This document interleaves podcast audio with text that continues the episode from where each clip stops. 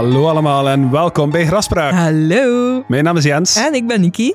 Waar is Niki? Met mij heel goed, dus met u Jens. Goed, ik ben eh 10 kilo frieten aan het verteren op dit moment, maar dat is meestal de gewoonte bij Graspraak, dus eh, op zich is dat zowaar niet. Eh, maar ik ben blij dat we hier ook weer zitten. En ja, ik ben eigenlijk heel enthousiast voor deze aflevering, want het is er nog een eentje dat we niet zelf moeten maken. Nee, inderdaad. Wij zitten hier niet alleen aan tafel. Wij hebben een zeer geëerde gast bij ons vandaag, zijnde Pauline. Hey, dag Paulien. Hallo, dag Jens, dag. Hey. Dank u wel om erbij te zijn. Ja, merci dat ik hier aanwezig mag zijn. Ja, met veel plezier. Ehm, nu, ik zal misschien meteen al beginnen met, eh, is er iets waar dat mensen jou al van kunnen kennen? Misschien wel. Ehm, ik verdiep mij wel graag over ja, in hekserij en alles wat dat met de geschiedenis van heksen eh, te maken heeft. Mhm. En ik geef ook vrouwencirkels over heksen en heksenprocessen. Ehm, in mijn vrouwencirkels vertel ik verhalen over vrouwen die ooit beschuldigd zijn geweest als heks. Dus het zou kunnen dat jullie mij daarvan kennen. Ja.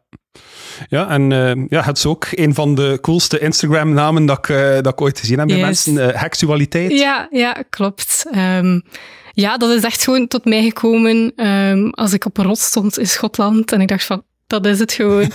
Ehm, omdat, ja, ik zeg het, heksen is mijn passie en seksualiteit is ook een andere passie. Dus dat klopte gewoon.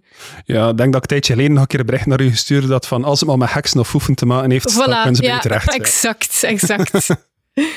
Nu, we gaan u zo meteen ook een verhaaltje aan ons laten vertellen, maar voordat we dat doen, hebben we eerst nog een paar dingen te doen. Hè? Eh, ik zal misschien een keer beginnen met enkele mensen die we nog moeten bedanken vandaag. Hè?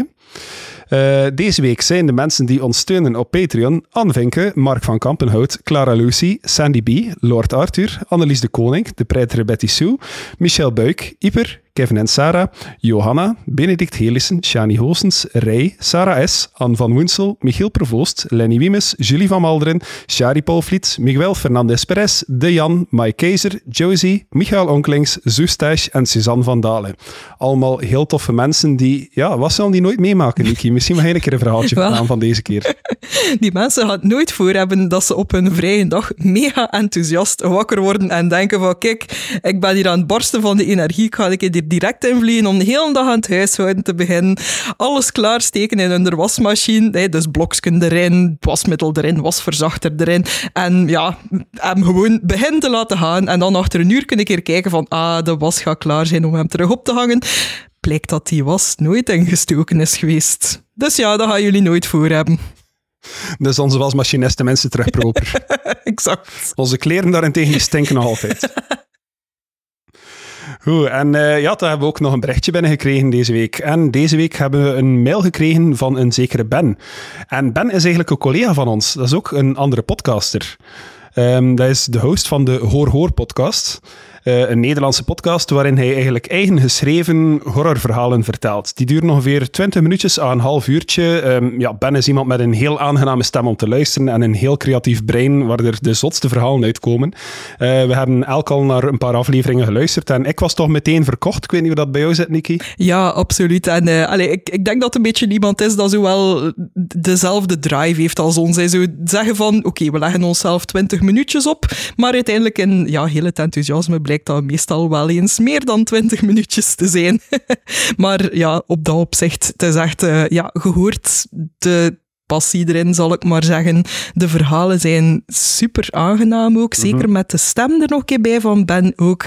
Dus ik eh, kan het alleen maar aanraden. Ja, ik had eh, geluisterd naar een aflevering. Het was de eerste aflevering eigenlijk over iemand die zo op verkenning had in een verlaten Inca-tempel, waar er ook van alles gebeurt. Ik weet nu niet zeker of dat de Inca's of Maya's of whatever zijn, maar een verlaten tempel. En eh, ja, er gebeurt heel veel creepy shit in.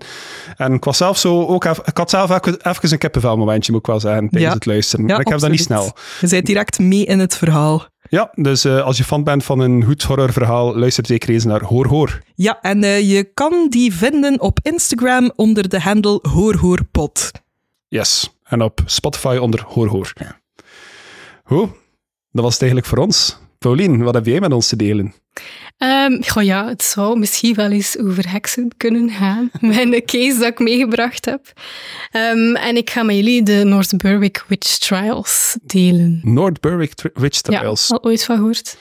Misschien. Op het eerste zegt ze het mij niets, maar ja, zoveel Ja. te beter. Eh, dus ik ga jullie meenemen naar het 16e eeuwse Schotland, want daar gaat de case van vandaag zich ook afspelen. Ehm, maar voordat ik dat doe, is het misschien wel makkelijk om eerst even nog wat de context te schetsen, hoe dat het daar aan toe ging in de 16e eeuw in Schotland. Zeker oké. Ehm, dus ja, het instituut dat daar op dat moment de meeste macht had, was de katholieke kerk. Uiteraard. Ja, uiteraard. Ehm, en die hadden op zich maar één doel. Hè. Van dat bijgeloof afkomen en ja, macht vergaren. En ik bedoel met bijgeloof, hetgene dat in Schotland heel veel jaren terug leefde, waren ja, het geloof in verschillende goden, verschillende godinnen, ehm fairy folk. Dus Ja, Schotten staan wel open en nog altijd stonden ook open voor dat bovennatuurlijke. zo'n beetje die oude Keltische geloven. Ja, ja. bijvoorbeeld de jaarfeesten. We kennen nu bijvoorbeeld eh, nu kennen we dat als Halloween. Een enkele dagen terug konden we Inbolk vieren, wat dat we lichtmis nu kennen. hè. Dus de katholieke kerk was daar eigenlijk echt mee bezig Mhm. om, om, om dat een beetje ja, van de kaart te vegen en hun eigen jaarfeesten eigenlijk ja, Ja. te verkrijgen. Eigenlijk een beetje te appropriëren, Ja. zullen we Ja. maar zeggen. Ja, Zo Voilà. eh, heel, al die paganistische gebruiken eigenlijk weg te bonjouren. En Ja. ja, ja ga niet meer geloven in uw onzichtbare kerel, maar ga geloven in onze onzichtbare kerel. Want die is beter. Ja. En dan nog liefst ook ons er geld voor geven. Exact, ja, ja. En ja, dat was één onzichtbare kerel plots, Hmm. buiten meerdere goden. Eh, wat gaan ze nog doen? Ze gaan voor propaganda schrijven in het Latijns. hè. Bijvoorbeeld de Bijbel is in het Latijns geschreven, zodanig dat de mensen eigenlijk wel vertrouwen moesten hebben in wat dat de geestelijken allemaal te zeggen hadden, want dat waren de enigen die dat konden lezen, enzovoort. Ehm, dus de katholieke kerk staat eigenlijk aan het hoofd, staat aan de macht. Maar in die 16e eeuw is er in Schotland een eh, reformation aan de gang. Dat wil eigenlijk zeggen dat er plots, zowel op politiek als op religieus vlak, heel wat veranderingen komen. Mhm. Met de komst van het protestantisme. Dus er komt ineens een nieuwe stroming bij. Een stroming die, ehm, ja, die de katholieke kerk en zijn macht toch wel in vraag gaat beginnen stellen. Nu, dat is ook terecht. Dat, is, dat, zeker, dat is zeker oké. Ehm, maar allee, op zich waren dat ook niet echt lievertjes of zo. Ze hadden een heel vrouwenvriendelijke kijk. Dus allee, het is een beetje kiezen tussen de twee op die moment. Dus het is echt katholiek versus protestant. En de wereld wordt op dat moment heel zwart-wit. En mensen moeten zich echt verdelen in, tussen die twee kampen. Ehm, wat dan natuurlijk voor heel wat onzekerheid zorgt. Zowel bij het volk als hè, onder de monarchs en zoveel, enzovoort. Er is heel veel verdeeldheid Mhm. en er is crisis. Ook niet alleen crisis op religieus vlak, ook politiek vlak. Ehm, en er is ook honger, er is heel veel ziekte. En natuurlijk, wat doet de maatschappij als er crisis is? Paniek. Paniek, ja. En zondebokken ook vooral. Mhm. Ja. En dan had ook nog mensen die zeiden van, voor ons is zelfs nog niet fanatiek genoeg. Wij zijn naar Amerika, we gaan nog twintig keer fanatieker doen. Voilà, ja, ja. Eh, dus dat is een beetje wat dat er speelde in, in de 16e eeuw in Schotland. Dat is een beetje de tijdsgeest. En natuurlijk alles wat dan niet in het plaatje past eh, van die twee stromingen, dat wordt aangeduid als ketterij. Mhm. Ehm, dus het is ook niet abnormaal dat er ineens duivels aan te pas komen, heksen aan te pas komen. Ah, ja. Ehm, en ook het concept van heksen. Hè.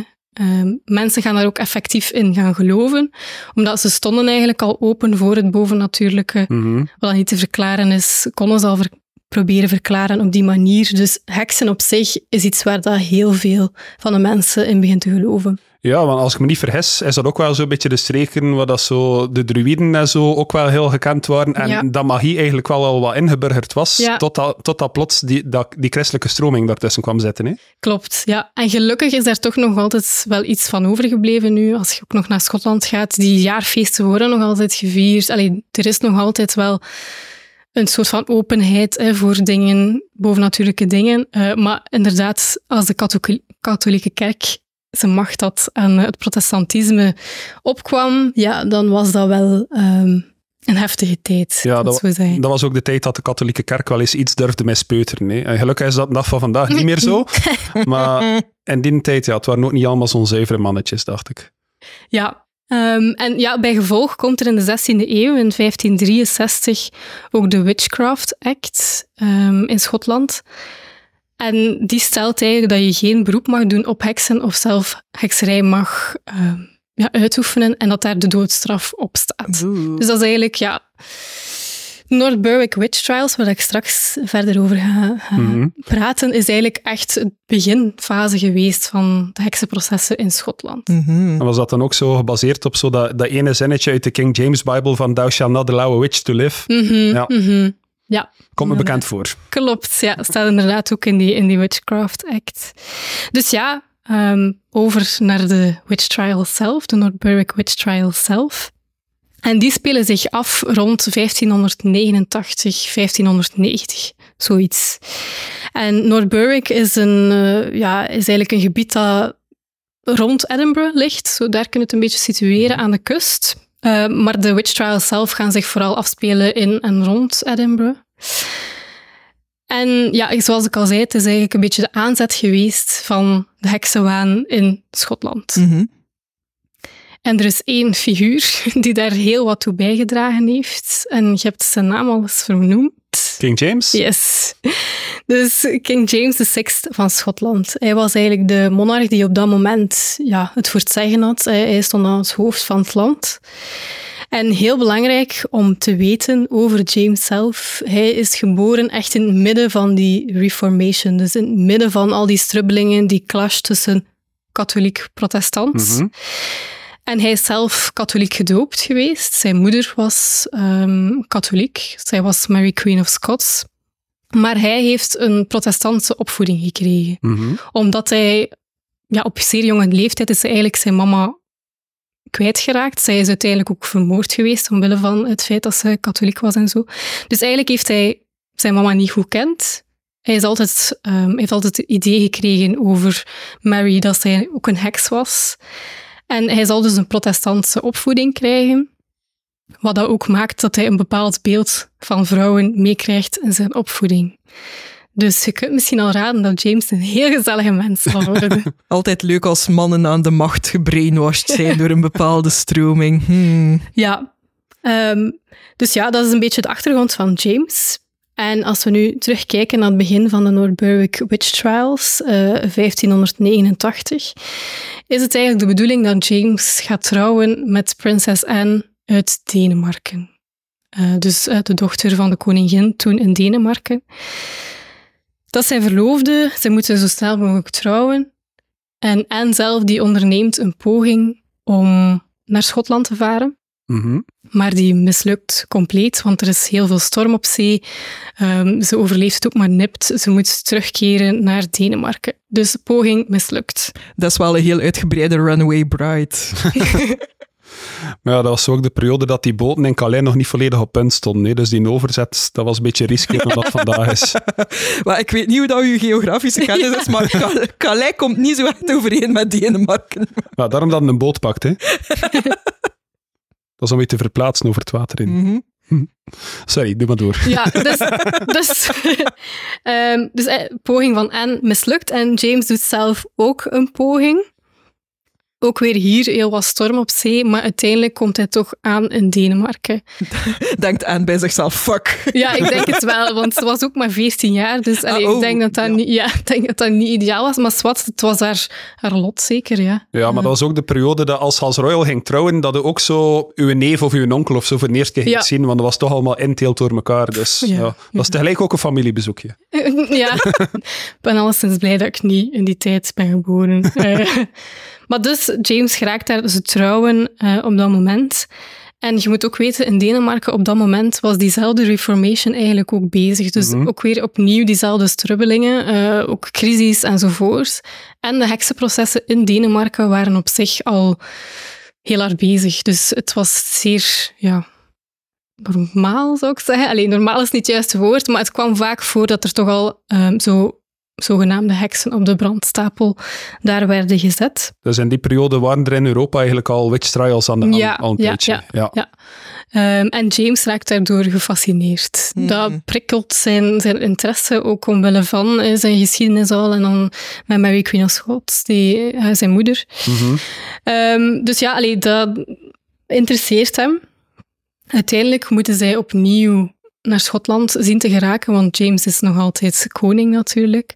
Dus zij varen opnieuw richting Schotland. Maar ook dat gaat echt bijna fout. Opnieuw weer superveel storm op zee. ehm, maar uiteindelijk geraken ze daar wel. Maar het interessante is, op die boot zelf zat er ook een man genaamd Niels Hemmingsen. En Niels die omschreef zichzelf als iemand die het vak kende of expert was in demonologie. De leer van de demonen. Mhm. Ah, oké. Ja. ja. Bedankt voor de verduidelijking. Ehm, en die zei tegen James van, kijk jong, ehm, ik denk echt niet dat deze nog toeval is. Volgens mij zitten er toch wel demonen of duivels of zijn er toch heksen aan, aan de gang ehm, die een complot smeden tegen u, James. Volgens mij willen ze u vermoorden en van de kaart vegen. En James is natuurlijk naïef as fuck al sinds zijn kindertijd gebrainwashed geweest, dus die gaat er waarschijnlijk direct in mee. hè.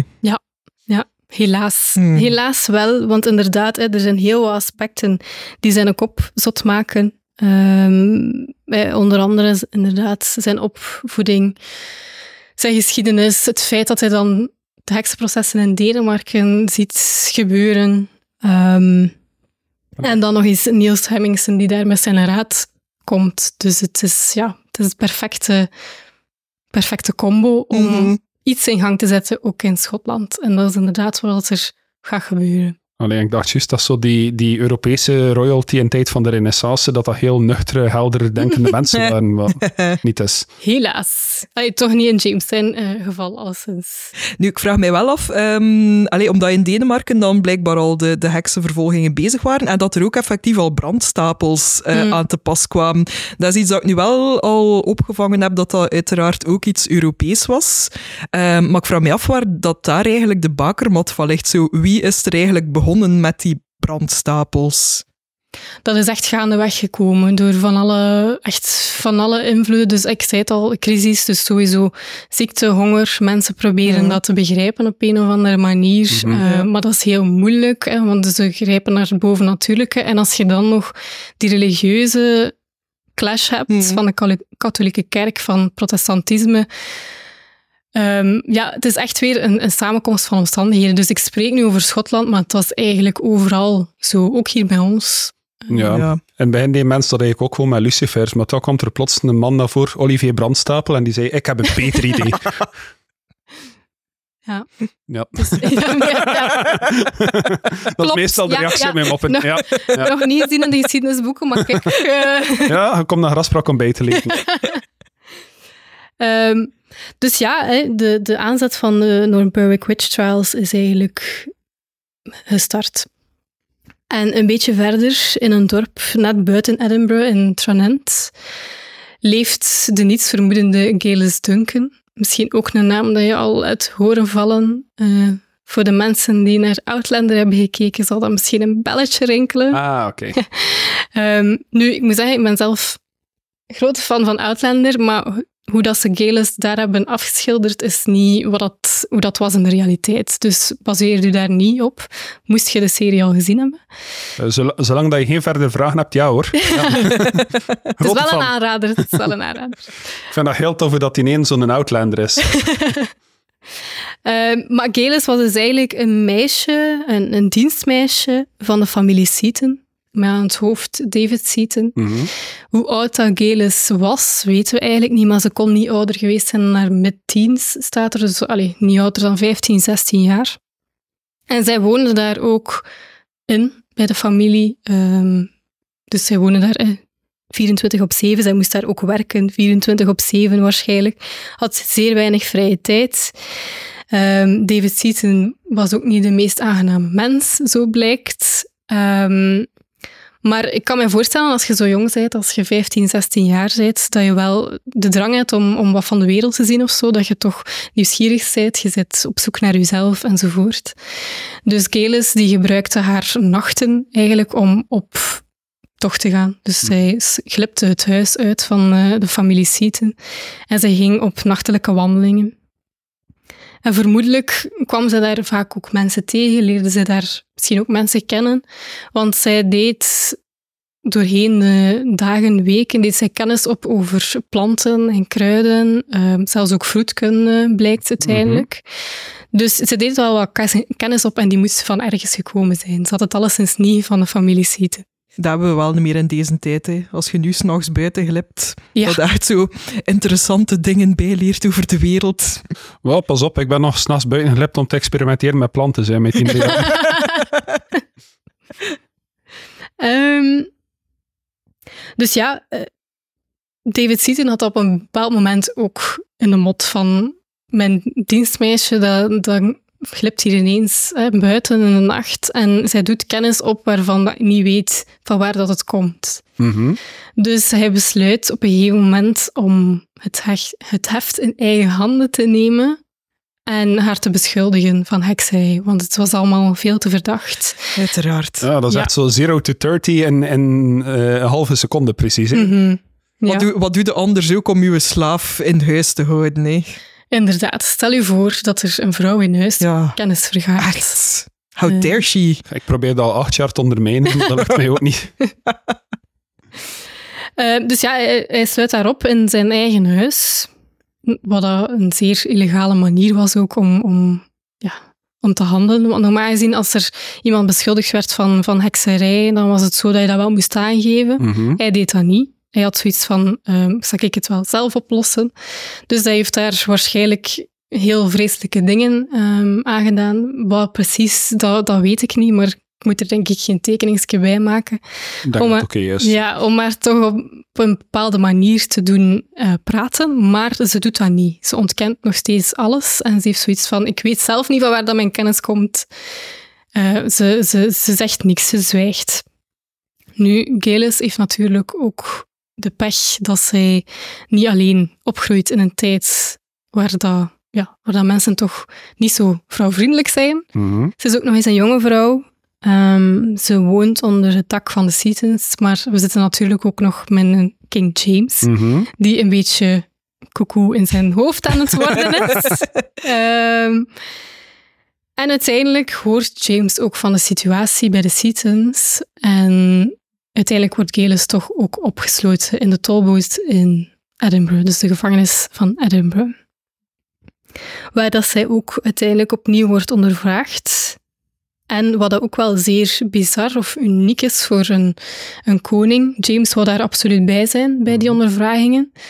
Um, hij heeft zelf ook ja, dingen gedaan bij Gelis. Um, ja, andere monarchs hebben zoiets van, van weet je, doe maar zelf en ik zal wel Mhm. zien wat de afloop is. Bij hem niet. Hij was zodanig gefascineerd dat hij erbij moest zijn. Ja, stel je voor, je zit, in de gevangenis, niets te vermoeden, en plots komt de koning daar binnen met zo... Zij, zij zegt volledig, hij smeert met van dat wit poeier en zo'n zo'n krulpruik en zo, en nog nooit zoiets gezien in je leven. En plots staat die figuur tegenover je, zeg hij heks? Exact, ja, inderdaad. Dat moet, dat moet een zeer bizarre situatie geweest zijn. En inderdaad, allee, er zijn daar ook weer vreselijke dingen aan gedaan. Ehm, een van de dingen, en dat is misschien niet voor gevoelige oortjes, maar het is grafspraak, dus ik denk dat jullie misschien wel aan tegen iets kunnen.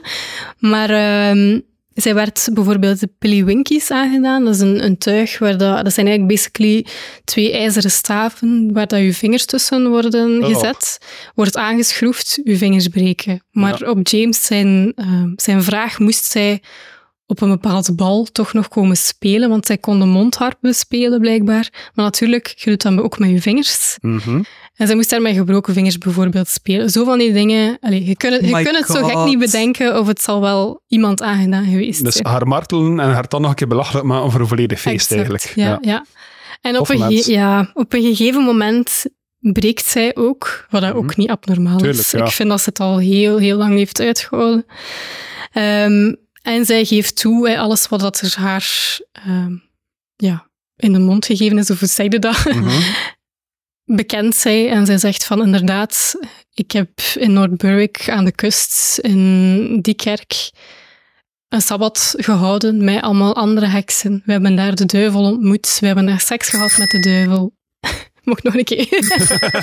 Eh, we hebben het gat van de duivel gekust. voilà. En we hebben inderdaad ook die stormen veroorzaakt op zee. Um, we wouden niet dat je tot bij prinses Anne geraakte. We wouden dat je gewoon omkwam. We willen een andere monarch op de troon. Bla bla bla. Dat zegt ze allemaal. Op zo'n moment kan ze gewoon, allee, je kunt daar gewoon alles doen bekennen. Hè. Ik denk dat dat kind dan inderdaad gewoon zodanig gemarteld is geweest. Laat daar van alles bekennen en ze doet het waarschijnlijk. Ja, ik heb de prins in de Shiny Charizard gepikt. Dat is goed. ja, voilà. ja, nee, je, je kunt het zo gek niet bedenken. Of, of er zal wel iemand ooit onder tortuur gezegd mhm. hebben van ja, dat klopt. Dat ja, tuurlijk. Mm. Bij mij zullen ze dat marteltuig nog maar moeten bovenhalen. En ik zou zeggen, ja, ja, Nick is een heks. Ja. Allee, merci. Uh, als ik moet kiezen tussen mijn vingers of u. ik kan nog mondharmonica kunnen spelen.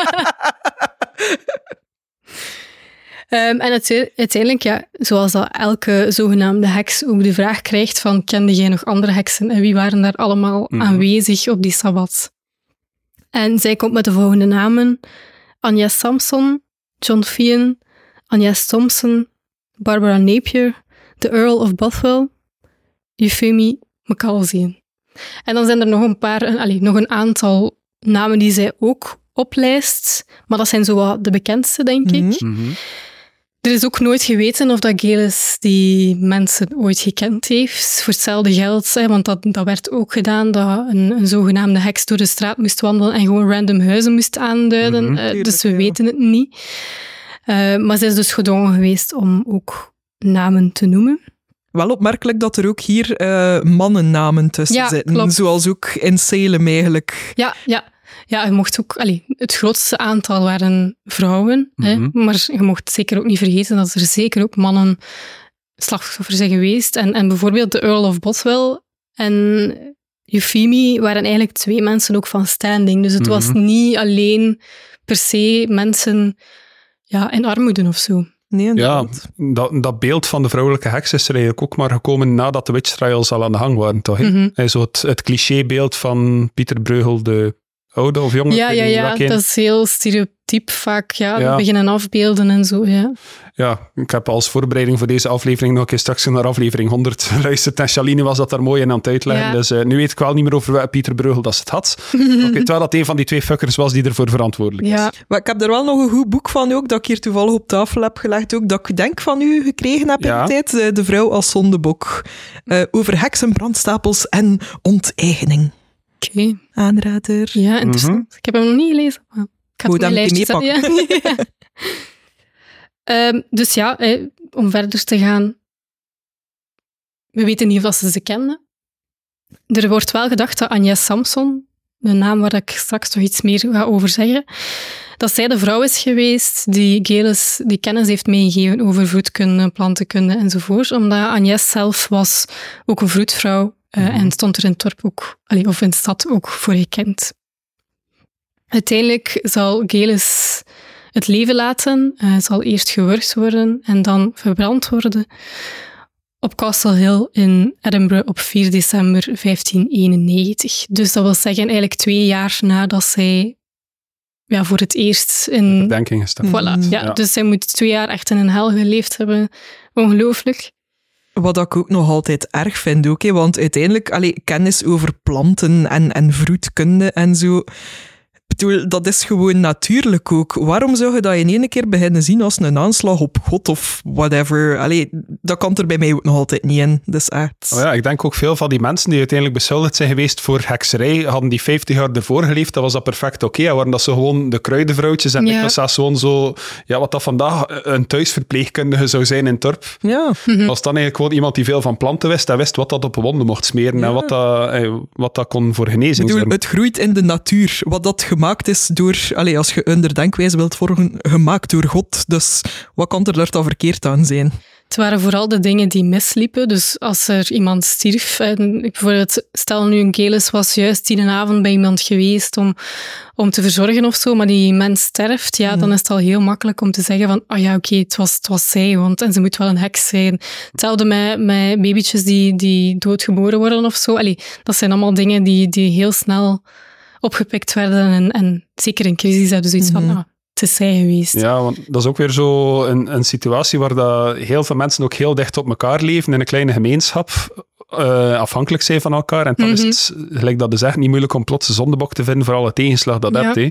De, oog, de noogs mislukt, gebreekt je been, eh, eender wat. Ah, maar die heeft vorige week scheef gekeken naar mij, dus dat is haar schuld. Ja, exact. Ja. En, en vaak waren de, de redenen waarom dat je iemand aanduidt als heks ook weer zo absurd en, en zat daar veel meer achter. Mhm. Ehm, maar dus, eh Gele sterft helaas op 4 december. En wat dat ook wel nog even gezegd moet worden, omdat ik dat toch heel moedig vind, wat ze toen gedaan heeft. Ze heeft alle bekentenissen toch nog terug ingetrokken. Dus echt, voordat ze ja, gewurgd is geweest, heeft ze toch nog gezegd, ook voor de ogen van de koning, van het is allemaal leugens. Ze hebben dat echt uit mij gekregen.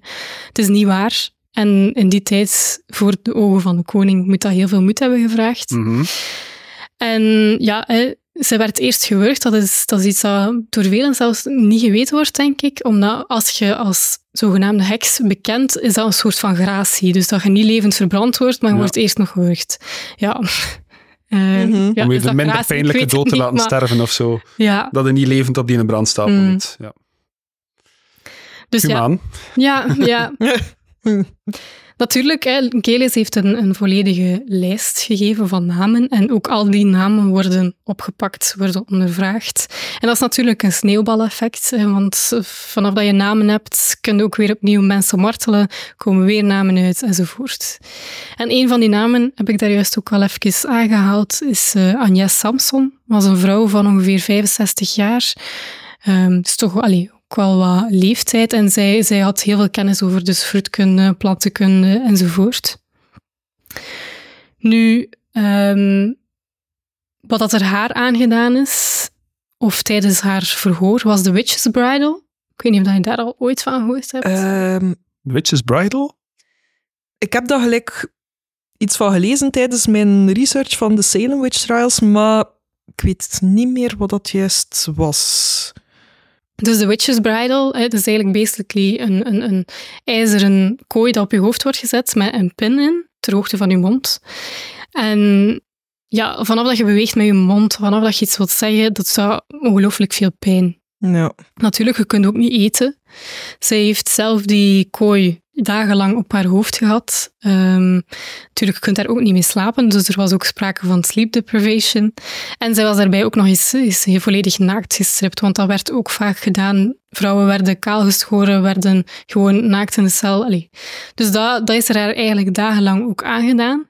Wa- Was dat dan als, als een soort straf voor hen? Of was dat van, we gaan op zoek gaan naar die witches marks? Want daar was er ook veel rond te doen Ja, in die ja, tijd. dat heeft inderdaad te maken met die, met die Devil's Mark of die, Mhm. die Witches eh, Mark.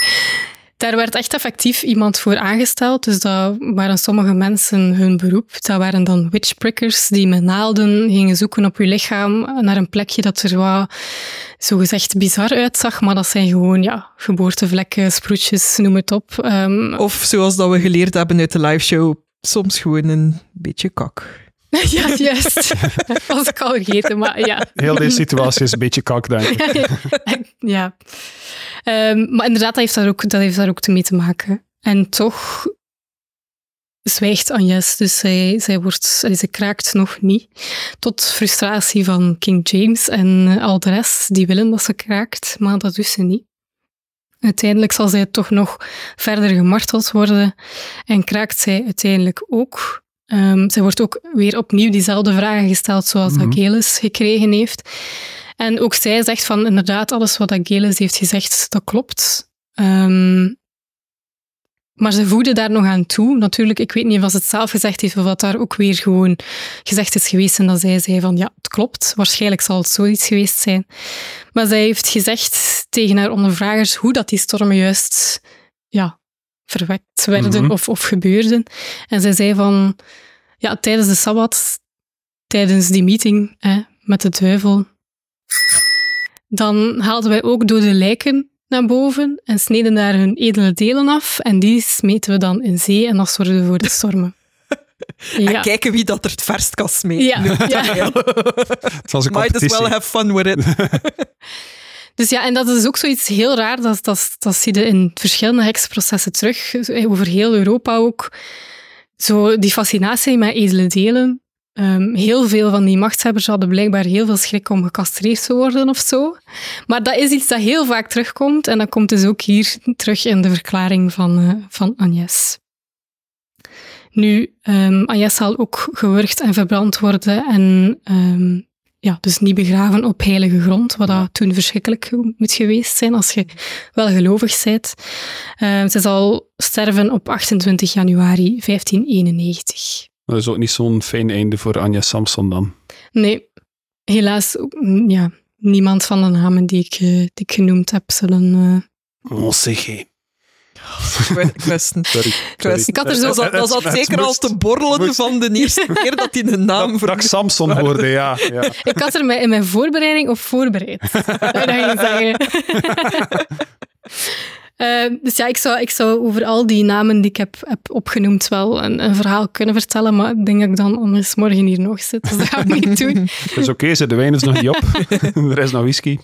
Um, maar dus, dat is een beetje een schets van hoe de North Berwick Witch Trials in elkaar zaten, hoe dat ze gestart zijn. En ik zeg het, het gaat nog heel lang door, want uiteindelijk zullen de, de North Berwick Witch Trials een van de grootste witch trials zijn in Schotland. Um, en Schotland is eigenlijk ook mede daardoor het land met het grootste aantal slachtoffers in Europa. Zij staan op nummer twee, op nummer één staat Duitsland. Ja, mm -hmm. ja. ja met, de keul, en met Keulen eigenlijk ja. vooral. Hè? Ja.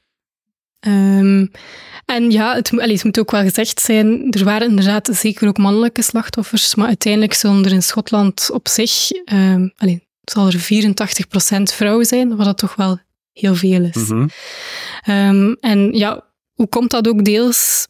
Dat is ook een beetje dankzij onze James. Mm -hmm. Want die zal zodanig gefascineerd blijven, zodanig um, aanwezig willen zijn tijdens die witch trials, dat hij er uiteindelijk ook een boek over schrijft. Demonologie, ik heb het hier bij mij. Mm -hmm. um, origineel ook in het Latijns geschreven, maar dit is nu wel een Engelse vertaling. Handig. Ja, handig, want zo geschoold ben ik niet. um, en ja, wat, wat konden daar eigenlijk in lezen? Basically, hoe dat je heksen kon herkennen. Mm -hmm. um, dus bijvoorbeeld aan die Devil's Mark, gelijk dat we zeiden. Ja.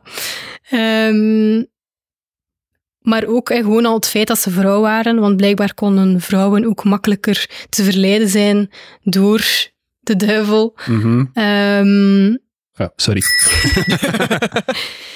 Want vrouwen waren blijkbaar lustige wezens, ze dachten alleen maar aan seks met.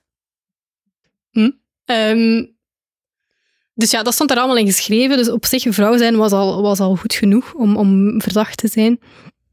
Wat stond daar nog in? Je moest een heks ook op een bepaalde manier laten bekennen. Dus dat stond er ook in geschreven. Dus eh, bijvoorbeeld die Witch's Bridal en alle andere ondenkbare dingen dat je maar kunt bedenken. Was het daar ook niet uh, in gezegd dan dat heksen bijvoorbeeld het Onze Vader niet konden opzeggen en ja. zo, zo ja. die dingen die ook in Salem nog altijd gebruikt werden, ja. dat daar een beetje zijn oorsprong in dat boek? Ja, klopt. Ja, inderdaad. Um, dat was ook een van de manieren. En inderdaad, sleep deprivation heb ik ook al gezegd, dat was een Mhm. mm -hmm. van de van de meest gebruikte manieren om een heks te laten bekennen. Omdat natuurlijk, vanaf dat je slaaptekort hebt, begin je ook dingen in te beelden. Je bent te hallucineren, waardoor Mhm. dat je rare dingen begint te zeggen. En dat was natuurlijk ook bevestiging dat je een heks was. Mhm.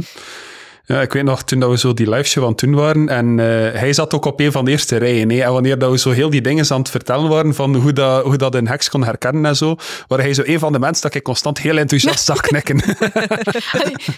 ja, het was niet de bedoeling om er enthousiast over te zijn, maar inderdaad. Ja, ja. Um, en daar stond natuurlijk ook nog in hoe dat je een heks moest doden. Hè. Dus voor verbranding, zodanig dat de ziel ook niet meer ergens anders heen kon uh, en op onheilige grond. En heel veel van wat je terugvindt in James zijn boek, vinden ook terug en is duidelijk gebaseerd geweest op De Heksenhamer, een uh, boek geschreven door Heinrich Kramer uh, in 1400 83 of zoiets, denk ik. Uh, dus ja, dat is daar duidelijk ook op gebaseerd. Mhm. Dus ja, laat ons even concluderen dat een James um, er toch wel voor een groot deel tussen zit, tussen die witch trials en eigenlijk ook voor een groot deel de geschiedenis van Schotland. Uh, Jimothy. Ja. Maar ik vind het dan wel geweldig dat Schotland zo een van de landen is dat toch zo met een dikke fuck you kan zo nog altijd blijven vasthangen aan die oude tradities Ja. van echt zo nog die pagan rituals en inderdaad echt zo toe-eigenen van kijk, dat is eigenlijk onze cultuur. Ja, Echt. ja, absoluut. Ja, dat is want allee, echt al die jaarfeesten bijvoorbeeld, dat wordt daar nog altijd keihard gevierd. Mhm. Ehm, dus ik vind het ook heel mooi dat dat gewoon... Maar is er daar inmiddels ook niet een dik toeristisch aspect aan? Voor een deel zeker wel, hè, want ik bedoel, kijk naar de mythische wezens, de fairies, en Mhm. we kennen allemaal Nessie ja. bijvoorbeeld. hè. Tuurlijk zit daar absoluut ook een toeristisch aspect aan. Mhm. Maar echte jaarfeesten, allee, ik ken ondertussen wel al een paar Schotse mensen die bijvoorbeeld echt wel inbolk vieren. Ehm hè, daar is dan een vikingfeest op de Shetlands bijvoorbeeld. Of, Mhm. allee, dus dat, dat is echt wel nog gewoon traditioneel thuis ehm, in het groot. Maar ja, er zit zeker... allee, Zeker dat er ook mensen, allee, ik ben er één van, die regelmatig naar Schotland gaat, omwille van die feesten, om dat toch nog eens mee te maken. Ja. ja. Ja, lijkt me wel cool om een keer te doen. Mhm. Moet ons een keer meenemen. Dat is goed. Dat is goed. Deal. Je moet. Zeker welkom. moet. Ja. Zeker wel. Anders brengen we deze aflevering niet uit. Ehm, en dan heb ik eigenlijk nog een laatste anekdote over de witch trials. En dat is een anekdote over Agnes Samson. Want blijkbaar zou haar geest nog steeds in Holyrood Palace rondwalen. Dat is het paleis eh, op het einde van de Royal Mile in Edinburgh. Dat staat er ook nog altijd. Kan je Mhm. ook gewoon gaan bezoeken. Maar blijkbaar zou ze daar toch nog altijd rondwalen. Want er zijn twee sightings geweest. Eentje in 1990 door een of andere Duitser die daar werkte en die blijkbaar uit zijn bureau komen redden is. Gewoon panische angst. Gezegd van, ehm, ik heb Agnes zien vliegen daar in de gang. En die wist direct wie dat, dat was. Die wist dat direct, die zei van, het was bald Agnes. Mhm. Dus eh, kale Agnes, omwille van. Eh, maar zij wist, ja, allee, die wist blijkbaar inderdaad wie dat, dat was.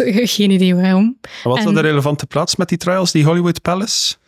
Ah, wel, dat was ook waar dat James bijvoorbeeld eh, verbleef. Hè. Dus Ah, dat ja, was ja. ook echt zijn, zijn, ja, zijn, zijn huis, hè, zijn, zijn, zijn paleis. Ja, dat was Dus- ook wel een grote filmliefhebber waarschijnlijk. Wat goed wou. Sorry. Sorry. En dan de tweede sighting was in 2014.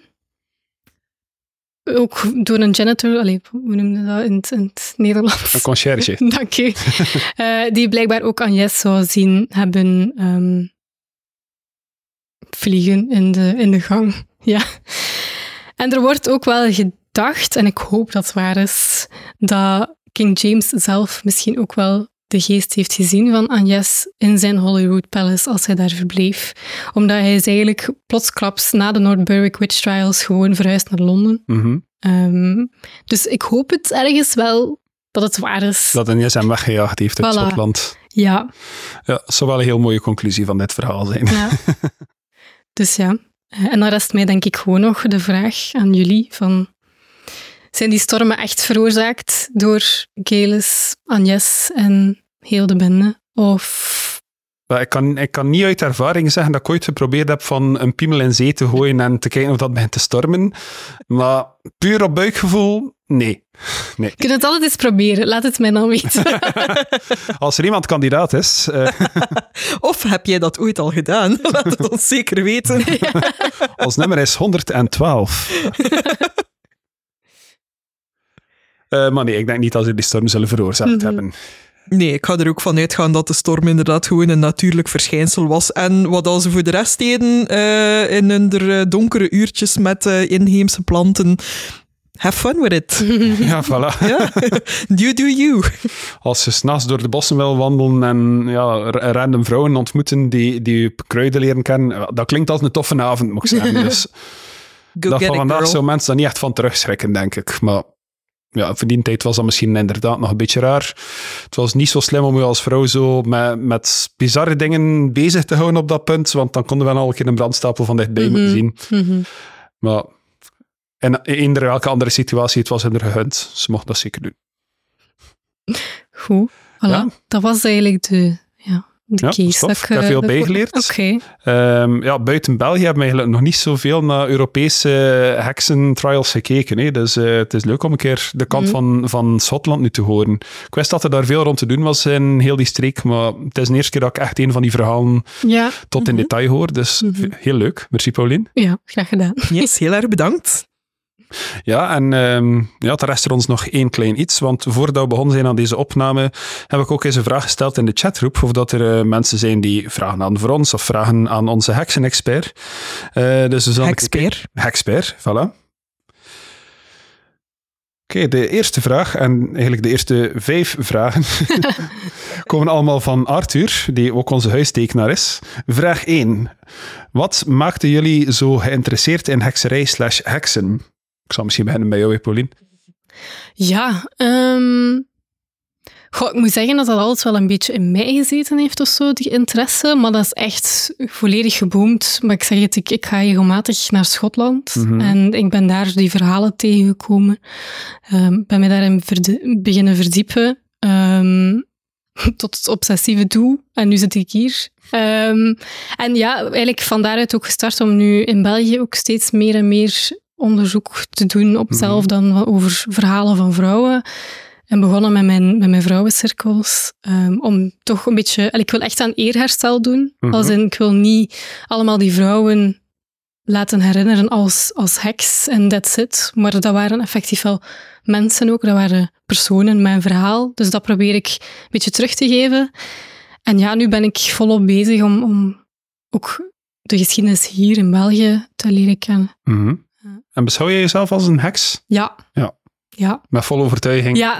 Oké. maar het blijft eng om te zeggen, hè? Ja. Omdat het, het, er hangt een, een bepaalde lading aan het woord. Het, het is toch wel heel wat stereotypen of zo. Maar ja, heks voor mij is een beetje een woord als in ja, een vrouw die er mag zijn of zo. Mhm. Die, die een eigen verhaal ook te vertellen heeft. Ehm, hoeft niet per se de old crone te zijn met, met, ehm, eh, met de kwade, ja, kwade magie en zo. Ja, nee, je bent Maar- de jongste persoon die er in weken in huis geweest is. Dus als dat een troost is. Allee, daarmee wil ik niet zeggen dat er iets mis is met oud worden, maar ik wil maar zeggen, het stereotype beeld ehm, wil ik toch een beetje veranderen of zo. Mhm. Ja, het is heel mooi verwoord. En allee, ik denk, we hebben nog een hele lange weg te gaan, maar het is wel leuk om te zien dat er af en toe zo wel een keer een gemeente is dat dat een eerherstel doet voor eh, Ja. heksen die verbrand zijn geweest Ja, op een bepaalde plek in België. en meestal maar zo 300 jaar te laat. Hè. Dat is Ja, ja. Ja, ja. Van beter laat dan nooit, denk ik. Mhm. Maar ja, inderdaad. Ja, zo, oké, hebt verschrikkelijk afgezien voor maanden aan een stuk, maar je krijgt het plakkaatje. En als ze sjaal zet, hangt het er volgend jaar nog. Maar goed, ehm, ah ja, interesse in heksen. Niki, heb jij een interesse in heksen? Ja, ik denk dat ik moeilijk anders kan zeggen dan een kind uit de jaren negentig ehm, die opgegroeid is met eh, series als Charmed, Sabrina the Teenage Witch en films als The Craft. ehm, dat dat Mhm. sowieso altijd wel iets is dat mijn interesse gepiekt heeft. Was Kraft nog jaren 90? In mijn hoofd wel. Ja, Shut up. Wauw, heks. En gewoon, ja, die, die strong female characters. Ehm, ja, dat, dat gewoon de vrouw als, als krachtig persoon. Ja, denk dat dat voor mij het belangrijkste is. Ik, ik, ik heb daar enorm interesse in. Dat spreekt mij ook enorm aan. Ik ben er niet 100% in thuis. Ik bedoel, ik heb er wel boeken over liggen, maar het is niet dat ik zelf... Ik denk dat ik er gewoon te weinig tijd voor maak om, om dingen te praktiseren, maar ik denk dat ik wel heel goed ben in manifesten. Denk ik, hoop ik. Ehm, dus allee, de interesse is er zeker. eh, de, het openstaan ervoor is er ook erg. Eh, nu gewoon nog een beetje meer tijd voor maken, denk ik. Kan ik in aan een vrouwencirkel komen? Ja, super welkom. Ja, moet dat een keer doen. Hey, hey Jens. Eh, ja, wat moet zeggen, ja, ik ben ja, opgegroeid met films die zo dat stereotype nog een beetje bevestigen. Zo'n Sneeuwwitje of zo, maar zo, ja, met, met dan later ook eh, ja, interesse te krijgen in films, like dat is juist te The Craft bijvoorbeeld, of zo ook die Harry Potter boeken begin te lezen en zo. Dat heeft mij toch een beetje een ander heksenbeeld gegeven. Allee, The Craft komt nog iets dichter bij dat stereotype. Maar ik denk dat, de, dat vooral die Harry Potter boeken mij in de tijd zo een beetje eh, een ander beeld gegeven, gegeven hebben van, oké, heksen is niet per se dat, dat ene stereotype van zo... ehm, ja, de, de drie heksen in Macbeth die in de pot staan te roeren heel aan het begin van het toneelstuk. Zo, dat is het niet per se. Ehm, en dan, ja, dan later ook met gewoon op het internet te zitten en zo verschillende subculturen te ontdekken, ben ik ook zo wel een beetje beginnen lezen over wat dan de Wiccan juist is en zo. Dus je hebt dan ook wel gezien van mensen die dan modern nog altijd praktiseren, maar op een heel andere manier dan, dan wat dat stereotype beeld daarover zegt. Eh, maar ja, dat stereotype is eigenlijk ook heel, voor een heel groot deel ontstaan op mensen die er eigenlijk totaal niets mee te maken hadden. Hè ik zou durven zeggen dat 95% van de mensen die veroordeeld zijn voor hekserij eigenlijk nooit een spreuk opgezegd hebben met heel in hun leven. Hè. Ehm, maar ja, dus dat beeld is er dan zo wel stilaan een beetje ingeslopen en veranderd geweest naar, ja, ik denk dat ik op zich wel een beeld heb van hoe dat de moderne heks eruit ziet. Zelf ben ik niet zo'n super spiritueel persoon. Ik ben niet echt iemand die gelooft van, ah ja, ik ga wat kaars nasteken en met wat kristallen zwaaien en dat gaat mijn leven veranderen. Eh, more power to you, je daar wel in gelooft. Hè. Ik gun iedereen waar dat ze, waar, eh, wherever dat zij wel geloven, mij boeit minder. Maar ik vind dat heel cool dat dat nog altijd iets is dat mensen zich actief mee kunnen bezighouden en dat dat ook iets is dat, dat meer en meer aanvaard is. Want ik blijf van het principe, iedereen mag doen wat dat ze willen, zolang dat ze niemand kwaad doen. Ach, ik zou het wel geweldig vinden dat ik zo een keer op een dag thuis kom van het werk en dat die rechter zo in zo'n rope staat en dat er zo kaars rondom je. En dan komt de binnen en dan gooi je mijn afgesneden piemel naar u. Oh, we gaan naar de volgende vraag, zodat mensen niet aan mijn afgesneden piemel moeten denken. Is er een specifiek pantheon dat heksen aanbidden, of is het eerder paganisme? Wat is de overlap, of wat zijn de grootste verschillen? Ja, voor zover dat ik weet, heksen geloven niet echt in zo dat er, dat er echt een godin of zo is. Hè? Dat is meer zo de kracht van de natuur of zo, dat toch meer om Ja, inderdaad. Allee, dat is meer zo... Ja, inderdaad, dicht bij de natuur staan. ehm cyclisch leven, en Ja. maandfases. Ehm, nu, ik moet zelf zeggen, ik ben iets minder een praktiserende heks of zo. Allee, Mhm. ik, ik doe niet zo heel vaak aan, aan inderdaad spreuken of... of ik ben echt meer bezig met de geschiedenis ervan en, en de verhalen van de heksen. Mhm. Maar ik denk dat dat ook een beetje een, een stereotyp beeld is of zo, dat heel veel moderne heksen, ja, dat dat een soort van secte bijna iets is of zo, want dat is, allee, dat is eigenlijk niet. Je hebt heel veel solitaire heksen die gewoon eh, op zichzelf, je hebt wel covens en zo, maar dan gaat dat echt vooral over de jaarfeesten vieren, ehm, de goden, de godinnen inderdaad wel vieren die toen gevierd werden bij de Kelten. Mhm. Ehm, en inderdaad heel dicht bij de natuur staan. Maar ja, ik kan niet zo'n uitgebreid antwoord geven op de vraag, omdat ik er zelf minder mee bezig ben. Maar ik vind het heel tof om te zien dat heel veel mensen er wel mee bezig zijn. Want het interesseert mij ook, maar ik heb er gewoon minder kennis over. Voilà. Ja, de meeste heksen zijn ook gewoon te cool en intelligent om in een secte te belanden. Dus- en ja, de- denk ook niet dat, dat, dat er veel mensen zijn die zo effectief naakt in de regen gaan staan en Rihanna gaan beginnen aanroepen of zo. Allee, dat er zo niet echt een, een goddelijk wezen is dat daarin echt aanbeden wordt. Misschien in bepaalde strenging wel, hè, dat weet ik natuurlijk niet, maar denk in, het algemene, in de algemene hekserijdag van vandaag dat er zo bij mij weten toch niet echt goden aanwezig zijn. Dat is wat ik doe als ik zeg tegen u dat ik naar de fitness ben. Ik ging ervan uit dat je toch zo stiekem naar een secte ging of zo. Vroeger woonden wij zo aan, aan een school die zo s'avonds gebruikt werd voor een yogales. En we zagen zo altijd zo een hele hoop vrouwen toekomen met yogamatjes onder de arm. En dat wij altijd zo het idee hadden van dat zou toch de perfecte dekmantel zijn voor een secte. Gewoon allemaal een yogamat meepakken en naar een turnzaal gaan. Goed, we gaan naar eh, de volgende vraag van Arthur. Wat zijn coole heksenboeken, series of films die jullie aanraden die liefst niet transfobisch zijn? Eh, ik heb hier zelf eentje liggen dat ik een tijdje geleden een keer cadeau gekregen heb. Ehm, The Ruin of All Witches, geschreven door eh, Malcolm Caswell, denk ik dat die persoon heet. Eh, Gaskill, sorry.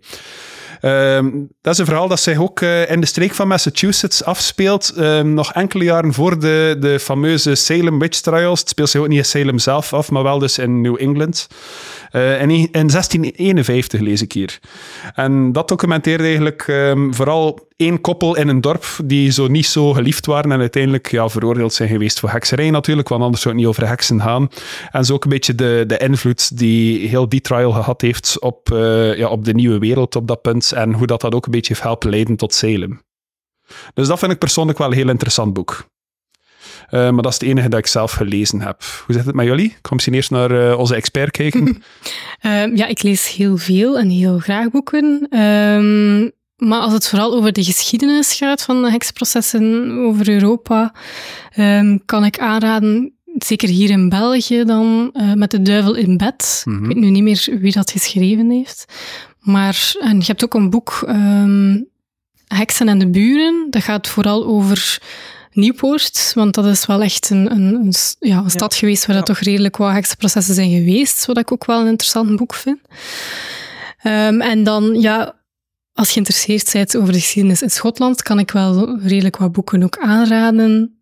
Ehm, bijvoorbeeld Hex van Jenny Fagan, dat ik hierbij heb.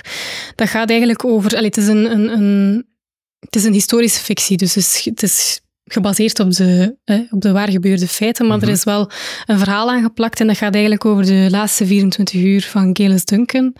Ik, Oh, ik, heb het bij, Ja. ik heb het bij omdat... Ik vind het mooiste boek dat ik ooit al gelezen heb. Ja. Het is zo mooi, het is zo ontroerend. Ehm, nog een andere historische fictie die ik over dezelfde witch trials kan aanraden zijn The Burnings van Naomi Kelsey. Gaat over Gelis Agnes en ehm, ook ja, heel de historie Denemarken-Schotland. Dus ook wel echt een heel mooi boek om te lezen. En ja, als je er aan wilt wagen, Demonology een keer lezen en de Heksenhamer zou ik zeggen. Ehm, maar wees kritisch als je het leest, alstublieft. Best wel. ja. Ja, Demonology is ook niet zo'n dik boekje, zie ik van Nee, hier. Tenzij nee, dat nee. heel kleine lettertjes zijn Het zijn, maar- ja, het zijn kleine letters, maar het Wat van nu? Het zijn eh, ja, iets dan 100 pagina's. Trouwens, Met de Duivel naar bed is geschreven door Monica Triest en Lou Hills. Ja. Voor mensen die het interesseert. Oké, en Niki, hoe zit het Eh, bij u? Wel, ik ben ook een keer in de boekenkast gedoken. Ik heb hier een paar boeken gevonden dat ik eh, al dan niet al gelezen heb. Eh, maar toch wel de moeite vond. Dus als eerste dat ik al gezegd heb van de vrouw als zondebok, is geschreven door Silvia Federici. Dus dat is ook zeker interessant, omdat dat ook ehm, ja, eigenlijk ook de sociaal-culturele context ervan uitlegt. Het gaat ook over, ja, ehm, hoe moet ik het zeggen, ehm, grond dat herverdeeld wordt, eh, grondbezit en zo, dat dat eigenlijk ook erbij wordt betrokken om eigenlijk vrouwen minder en minder macht en land te laten beheren. Zo merkte eigenlijk dat alles ook ja, een beetje met elkaar verbonden is. Ehm, ik heb er ook nog even het boek bijgepakt van de Salem Witch Trials. Ehm, ik ga eerst nog een keer spieken voor de titel. Eh, The Salem Witch Trials. A Day-by-Day Chronicle of a Community Under Siege door ehm, Marilyn K. Roach. wat dat echt een kloefer van een boek is. Eigenlijk gewoon omdat dat echt een... Ja, alles woord voor woord dat er is teruggevonden, ehm, dag per dag eh, uitgeschreven staat. Van het begin ehm, van de eerste ehm, ja, symptomen, zal ik maar zeggen, van de meisjes tot eigenlijk het einde. Dus die is zeker moeite waard. Ja, dat is echt wel een van de meest complete naslagwerken over de, over de Witch Trials. Hè. Ik heb een tijdje geleden ook naar een interview met Marilyn Roach geluisterd in een andere podcast. En echt heel fascinerende dame om een keer naar te luisteren. Eh, moest ik een keer de kans hebben om een keer een video of een podcast of zo met haar te beluisteren, zeker eens doen. Zeker. Eh, dan heb ik hier nog twee boekjes. Ik heb hier eentje Everyday Magic. Ik heb dat ooit een keer gekocht in de standaard boekhandel. Ehm, nog niet echt naar gekeken, maar het is ook zo'n beetje ja, kleine dagelijkse ritueeltjes dat je kunt doen. Eh kan niet simpel zijn als gewoon een thee brouwen en Mhm. ja, eigenlijk zo manifesten terwijl dat je het aan het zetten bent. Mhm. Eh, en dan eentje dat we ooit een keer op de kop hebben getikt in, op een rommelmarkt. Eh, hekserij in Brugge. De magische leefwereld van een stadsbevolking in de 16e en 17e eeuw door Dries van Ehm, moet ik nog lezen, maar wel heel interessant dat ik een boek heb gevonden over de hekserij van eh, ja, de stad waar ik zelf in woon nu. En ehm, ik moet zeggen, Brugge is daar op, op dat vlak eigenlijk ook wel altijd goed eh, op bezig, want ehm, onze schepen van cultuur doen elk jaar wel de moeite om de namen van alle heksen die hier veroordeeld zijn, om die altijd op te lijsten ook. Een beetje ook als eerbetoon, zal ik maar zeggen. En verontschuldiging, I guess. Oké, en nu ben ik ook wel een keer benieuwd, zo off the top of your head, en het hoeft niet realistisch te zijn. Niki, wat is je favoriete heksenfilm? Oh my god. Ehm oeh. De eerste die in je hoofd ziet. Maar ja, het eerste dat in mijn hoofd komt is The Craft natuurlijk, hè, uiteraard. Goeie. Maar ik zit nu even te denken, de naam ontschiet mij die in de film met Nicole Kidman. Allee, Eh, het er verschillende The Witches? die... Nee. Ehm, goh, Oh, kan Nicole Kidman Witch opzoeken. Pauline, zei ik wat dat uw favoriete heksenfilm oh my is? god, verschrikkelijk dat ik er niet kan opkomen. Mijn favoriete heksenfilm. Witches of Eastwick. Ja, ik kijk niet zoveel films eigenlijk. Ehm, meestal gewoon series. En dan het eerste, serie ja, het eerste wat ik aan denk is inderdaad Charmed, want dat heb ik ook echt gebinged. Eh, dus ja. Ja, denk van mij qua films... ehm, Ja, ja, ja. ja, Practical Magic. Dank, u. Dank wel, Izzy, die op de achtergrond zit. En die af en toe ook heel erg aan het meeknikken is. Ja, denk voor mij qua films dat er weinig zijn die kunnen tippen aan de Blair Witch Project eigenlijk. Ook al zie je daarin de heks zelf niet, ze is wel omnipresent doorheen heel de film. Eh, het is niet de meest realistische heks, maar kom. En eh, ja, de laatste tijd zijn we ook eh, nog volop bezig aan onze binge van Supernatural, waar dat er ook wel vaak een keer heksen in zitten. Het zijn ook niet de, de meest lieve, maar wel heel coole personages altijd. Dus ehm, ja, fan van Supernatural en fan van de heksen daarin. Oh, we gaan naar eh, de volgende. Waar kan je in België verhalen over Belgische heksen terugvinden? Is er een museum? Eh, Bij mij in de cirkel, je bent altijd welkom. Ehm, Paulina de Cirkel. goh ja, in België echt museums gewijd aan heksenprocessen, mm, dat Dus heb ik nog misschien niet ergens in Nieuwpoort of zo? Goh, Nieuwpoort heeft inderdaad wel dat verhaal Dat van zo, Pannen. ja. ja, En- en Ik weet ook zo in de streek van Dacht aan, aan de kanten van Oudenaarde dat ook zo wat dorpen had waar dat er veel te doen was rond hekserij of zo. Hm. Eh, nee, ik ben volledig verkeerd. Eh, ik heb dat gezien toen ik naar, naar Bobbejaanland ging. Het was daar ergens een gemeente daar in de Ja. buurt waar dat er veel te doen was rond heksen. Sorry. Heeft niks met Oudenaarde te maken. Sorry, Oudenaarde. Ik denk dat ik iets gevonden heb. Ah nee, het is in Nederland, sorry. Ja, inderdaad. In Nederland, eh, de Roermond, waar dat, dat wel leeft. En daar kun je inderdaad ehm, terecht. En daar kun je ook eh, een eerste druk van de heksenhamer zien. Ehm Oude Water ook. Er is zo'n heksenmuseum, maar dat is inderdaad juist over de grens in Nederland. En hier, ik denk de meest heksvriendelijke steden, zou ik maar zeggen, ehm, zijn Laarne. Laarne in Oost-Vlaanderen. Daar, dat is, die hebben ook een heksengilde. Mhm. Ik ben er onlangs nog naar een vertelling geweest, ook over, eh, over heksen. Nieuwpoort zullen we wel inderdaad wat vinden. Brugge denk ik ook. Maar echt musea gewijd aan, aan heksenprocessen, dat heb ik nu nog niet echt tegengekomen. Nee. Nee, maar ik merk ze ook van... eh, merken natuurlijk ook een beetje aan de hand van de podcast dat wij maken, maar vanaf dat je zo met in iets geïnteresseerd zit dat zo'n beetje boven, boven het normale alledaagse had in België, ja, wekt Ja. dat al heel veel ja, afgunst op bij mensen, Mm. precies. Dus ik denk niet dat het gemakkelijk is om echt je heksenmuseum meer uit de grond te kunnen stampen. En met de geschiedkundige insteek zullen dat op sommige plaatsen zeker wel kunnen doen, maar ja, iemand moet bereid zijn om daar Mhm. geld voor te betalen ook. Hè. En genoeg interessante stukken hebben om dat Ja. museum mee te vullen. Mhm. Klopt. Ik vind het wel heel grappig als ik google of dat er een heksenmuseum is. Dat het eerste dat Google mij aanraadt is, hoe word je een heks? En als ik daar dan op klik, heks kun je niet worden. Het is iets dat je bent, maar niet altijd weet. Dank u, Google. Wel, dat brengt ons naadloos over naar vraag 5. Wanneer noemt men iemand een heks? Zowel in het verleden als het heden. Google zegt, je kunt geen heks worden, je zijt dat of je zijt dat niet. Is dat iets dat jij akkoord mee zijt? Goh, ik, denk dat je, ik denk dat je alleen maar zelf voor je eigen kunt uitmaken van ja, dat, dat past bij mij of dat past niet bij mij.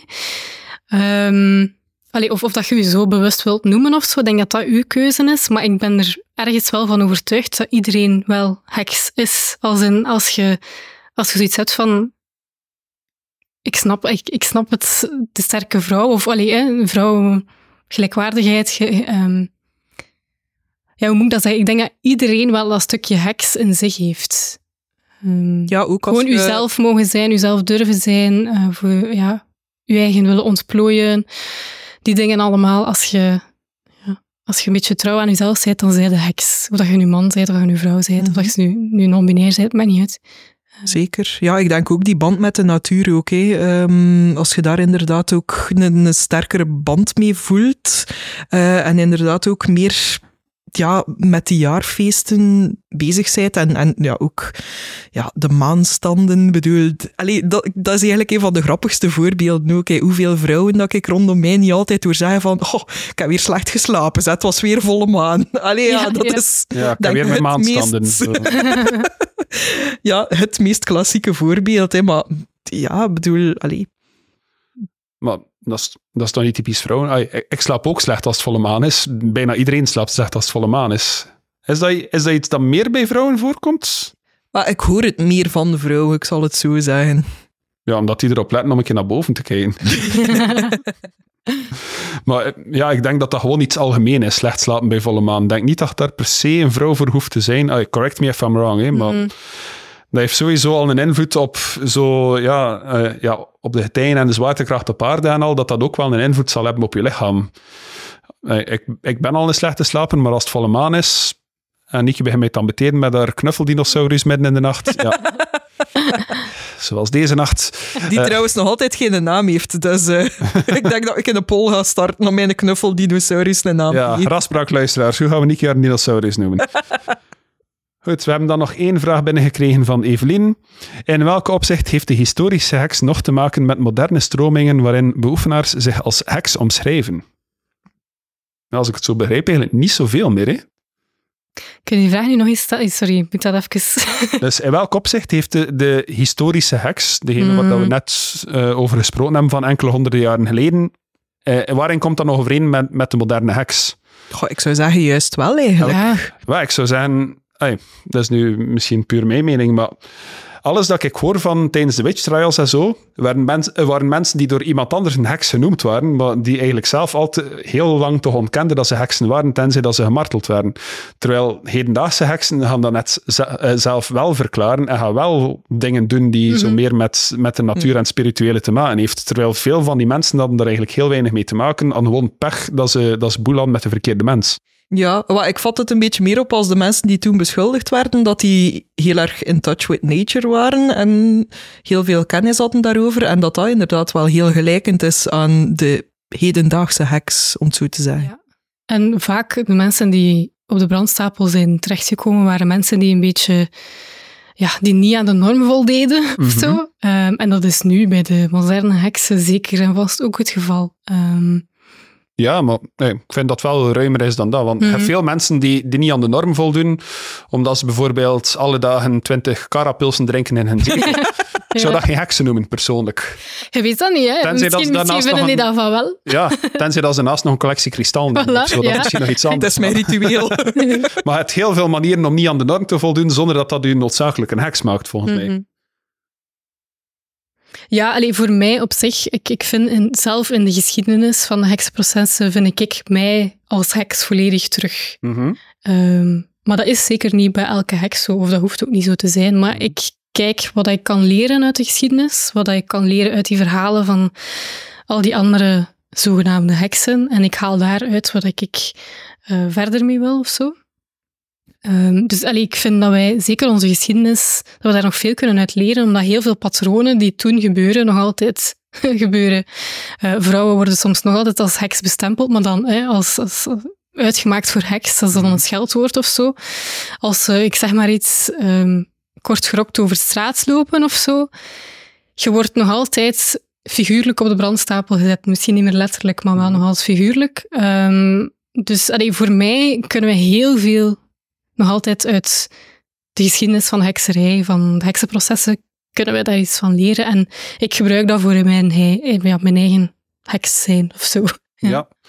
ja. het is sowieso iets, iets heel dubbel. Hè? Want zoals dat is zegt, ja, doorheen de geschiedenis zijn vrouwen heel vaak vervolgd geweest. En tot op vandaag is het nog altijd niet altijd evident van als vrouw te functioneren in de maatschappij. Omdat, ja, omdat er gewoon van verschillende kanten heel veel druk wordt, gezegd, eh, wordt gezet. Ben ik hier aan het verklaren als enige man in dit huis op dit moment.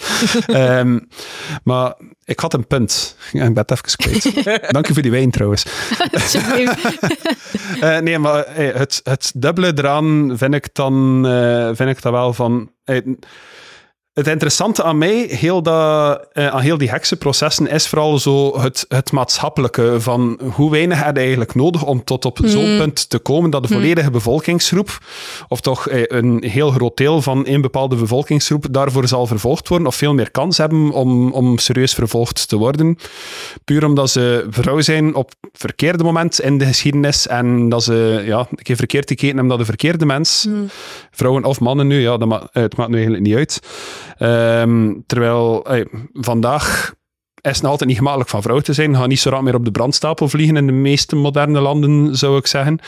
Uh, maar is heel die eh, heel dat hekserij is net meer iets empowering geworden, terwijl mm -hmm. dat in die tijd meer een risico Ja, was klopt. om... Ja, ik denk dat er geen één vrouw zichzelf een heks ging noemen 400 jaar geleden, want ja, Nee, dat ging betekenen dat, is, dat er sowieso iemand u ging beschuldigen en dat op een brandstapel ging Ja. vliegen, of dat hij ging verdrinken of gewurgd worden, of Mhm, dat whatever. klopt. Ja, nee, er is nu inderdaad een, hele shift of zo ehm, gebeurd. Hè. We proberen om dat toch ja, in een ander daglicht of zo te stellen en, en daar iets uit te halen. Ja, wel. Dat klopt, ja. Dat is goed dat dat positief imago, dat er daar ook aan gewerkt wordt. Maar ja, ik zou toch aanraden, stop met mensen hun genitaliën in het water te gooien. Dat zou een goede eerste stap zijn. Ik zal om, er eens eh, over nadenken. ja. Ik weet niet of op de, op de volgende vrouwencirkel bespreken het een keer met elkaar, zou ik zeggen. Wanneer je zo samen bent met alle vrouwen. En, Sorry dames, het piemelwerpen is deze avond helaas geschrapt. Ah.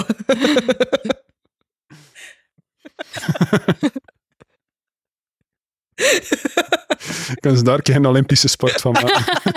dat zou ik kijken, ze. Goed, ik, ik, ik denk dat we hier niet meer over geraken. ik denk dat we er zijn. Goed. Ehm, wie meer wil te weten komen over, eh, over deze Witch Trials of de andere Witch Trials die we al besproken hebben, die kunnen onze casefiles komen lezen. En die casefiles zijn allemaal te vinden op onze website. En Paulien, als trouwe luisteraar, weet je wat onze website is? Ongetwijfeld, zeg een keer. Grafspraak.be. Volledig correct. Niki, wat kan je nog allemaal doen op graspraak.be? Wel, daar is er een knop eh, waar dat je jouw eigen verhaal met ons kan delen. Eh, altijd heel leuk als je dan deel wil uitmaken van een aflevering van Grafspraak. Wij hebben daar ook een webshop waar dat je van alles kan vinden. Zijn de brooddozen, keukenschorten, eh petjes, sjaaltjes voor uw hond, noem maar op. Alles waar dat je ons logo kan opzetten. Ja, maar voor de duidelijkheid ook, ook gewone kleren. We, we hebben t-shirts en zo ook. Misschien moet eerst beginnen met de dingen die wel verkopen. Hebben ook nog een beetje voorraad van de Duitsere markt. Eh, die staat niet online momenteel, maar ehm, ja, stuur ons gerust een mailtje als je interesse hebt en we zullen zien wat, wat we kunnen doen om je te helpen. Eh, ja, verder op graspraak.be. ehm, ja, je kan dus inderdaad contact opnemen, maar je kan ons ook steunen voor wie eh, onze Patreon zoekt. Die staat op graspraak.be of op patreon.com slash grafspraak. Wie zich lid maakt, krijgt elke aflevering hun naam te horen in de podcast, zoals die eh, een 25-tal toffe mensen helemaal aan het begin van de aflevering. Eh, en krijgt ook één keer per jaar met Halloween een cadeautje opgestuurd. Nikki, waar kunnen mensen ons vinden op sociale media? Facebook en Instagram onder Grafspraak. En op Facebook ook de altijd gezellige groep Grafspraak Community. Maar ons kan je niet alleen vinden, je kan ook Pauline vinden op Instagram onder de handle Hexualiteit. Ja, heel toffe pagina trouwens. Ik raad het zeker aan. Ik ben zelf ook al fan geworden van, ja, eigenlijk sinds dat ik jou leren kennen op de live show, hè. Bij jou direct beginnen volgen en direct, ja, Ja. oké, tof wat dat je doet. Merci, merci. Ja, ook al heb ik zo, ja, niet veel te maken met hetgene dat je post of zo. Ik kan hier op naar een vrouwencirkel komen en al, ja, al, al de seksualiteit posten en zo dat je daar maakt. Heel tof, maar ja, ik ben niet echt je doelpubliek daarin, maar toch heel, heel leuke pagina. merci, dank u. Ik vind het tof om te volgen. Nicky, waar kunnen mensen naar Graspraak luisteren? Eh, alle mogelijke podcastplatforms. Ooit ga ik het woord podcast... Podcastplatform. Ja. Eh, zijn de... eh Spotify. het is op. Het meer. Nummer twee comedy podcast van België, dames en heren. Oh, help. Paulien, waar luisterde hij? Spotify. Alles Spotify. Spotify, dat is een goeie. Er is ook iTunes, er is ook ehm, eh, Amazon Music, er is Stitcher, er is nog zoveel meer. Ja, als je dit hoort, dan weet je wat dat een podcastplatform is. Waarom moet ik dat blijven zeggen? Gewoon, doe hetgene dat je nu doet, typt grafspraak in en eh, ja, er zijn zoiets van 107 afleveringen op dit punt. Eh, we raden ook altijd aan om onze rating te geven of je te abonneren, want ja, anders kan het wel een keer gebeuren dat je zo net boven komt van uw duik en dat het plots bekogeld wordt met een paar losse sneden piemels. En dat wil er niemand aan doen. Dus abonneer je gewoon en eh, dan komt alles sowieso goed. Goed, dit was Graspraak. Bedankt om te luisteren. Ook nog een dikke merci aan Paulien. Volg zeker Hexualiteit op Instagram. Heel toffe pagina. Eh, wij zijn binnen twee weken terug met nog een keer een case van Niki. Tot de volgende. Bye. Bye.